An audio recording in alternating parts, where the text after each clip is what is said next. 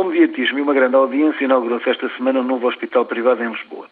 Tratando-se de um grupo financeiro sólido e com recente vocação na área da saúde, o interesse suscitado estava à partida garantido. O que foi mostrado excedeu mesmo assim as expectativas. Uma sólida aposta tecnológica com soluções de última geração, uma arquitetura sedutora e uma equipa médica de primeira água. Enfim, uma das apostas mais frontalmente dirigidas para a construção de um centro de excelência de que tenho conhecimento no panorama nacional.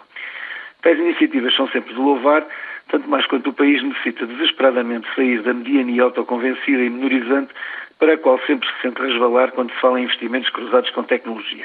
O Presidente do Conselho de Administração da empresa detentora da nova unidade falou com clareza da aposta em curso, não escondendo o risco, mas deixando antever onde se situou o raciocínio que levou à tomada de decisão que permitiu a obra agora nascente. Contrariamente ao hábito, em situações que tais não se ouviram apelos ao apoio tutelar do Estado ou às necessidades de sacrifícios dos profissionais na tentativa de conter os custos de exploração da unidade. Pelo contrário, percebeu-se a saúde como investimento estratégico, falou-se da indispensabilidade de unidades de alta tecnologia se queremos atrair turismo de qualidade ou residência de terceira idade de gente do Norte da Europa ou dos Estados Unidos.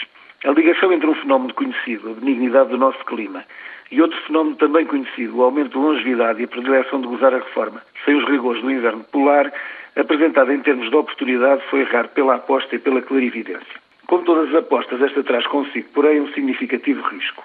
Com efeito, o preço necessariamente elevado de cuidados de saúde tecnologicamente diferenciados, como os que são prestados num hospital de agudos, pressupõe quer uma população financeiramente muito abonada, quer mecanismos de proteção social ou seguradores latos e eficazes. Esta conjugação de fatores não está, obviamente, garantida no Portugal que conhecemos.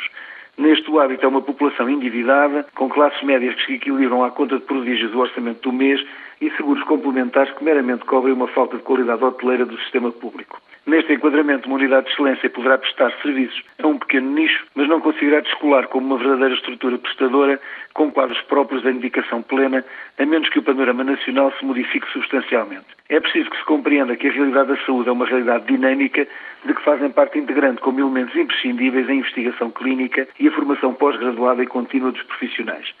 Tais necessidades obrigam um volume de produção e uma disponibilidade para suportar investimentos onerosos em termos de eficiência que não se encontram nas clínicas para franjas procedentes da população. Assim, o sucesso do novo empreendimento está inexoravelmente ligado ao desenvolvimento futuro do sistema público de saúde, da sua capacidade para se articular com a iniciativa privada e da perda do preconceito político e ideológico subordinando as decisões ao único critério do que for melhor para os portugueses. Essencialmente, o sucesso desta iniciativa reside muito mais na capacidade de compreender os sinais dos tempos por parte de uma classe política amarrada a ideias feitas e a hábitos que da tecnologia instalada ou da visão dos seus impulsionadores.